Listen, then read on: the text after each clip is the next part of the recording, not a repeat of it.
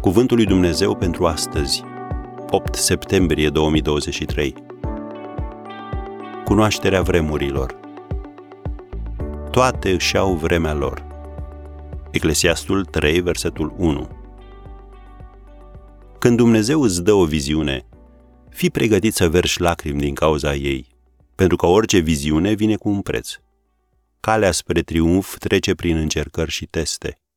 Nimeni nu primește un permis special, dar Dumnezeu a promis că va fi un seceriș. Scrie în Psalmul 126, versetele 5 și 6, Cei ce seamănă cu lacrimi vor secera cu cântări de veselie. Cel ce umblă plângând când aruncă sămânța, se întoarce cu veselie când își strânge snopii. Am încheiat citatul. Din aceste versete putem învăța două lucruri. 1. Există o vreme a plânsului, dar aceasta nu este o scuză pentru pasivitate și nici o stare de slăbiciune care să te facă să te plângi că viața este nedreaptă și că situația este dură. Neemia a fost mișcat până la lacrimi de ruinele Ierusalimului. Apoi a făcut un plan, a strâns o echipă și a reconstruit cetatea. Pe tine, ce te mișcă până la lacrimi? Pentru ce simți pasiune? Fă un plan și apucă-te de lucru. Și al doilea lucru pe care trebuie să-l învățăm, există o vreme a culesului.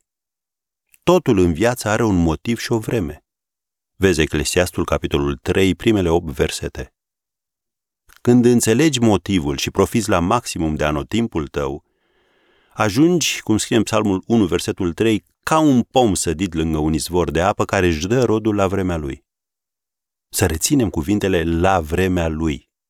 Rodul nu crește înainte de vreme.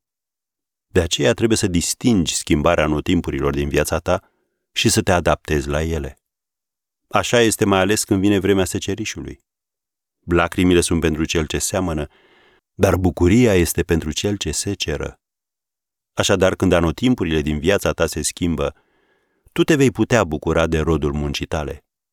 Ți-ai făcut datoria, acum e vremea să te bucuri de ceea ce ți-a promis Dumnezeu.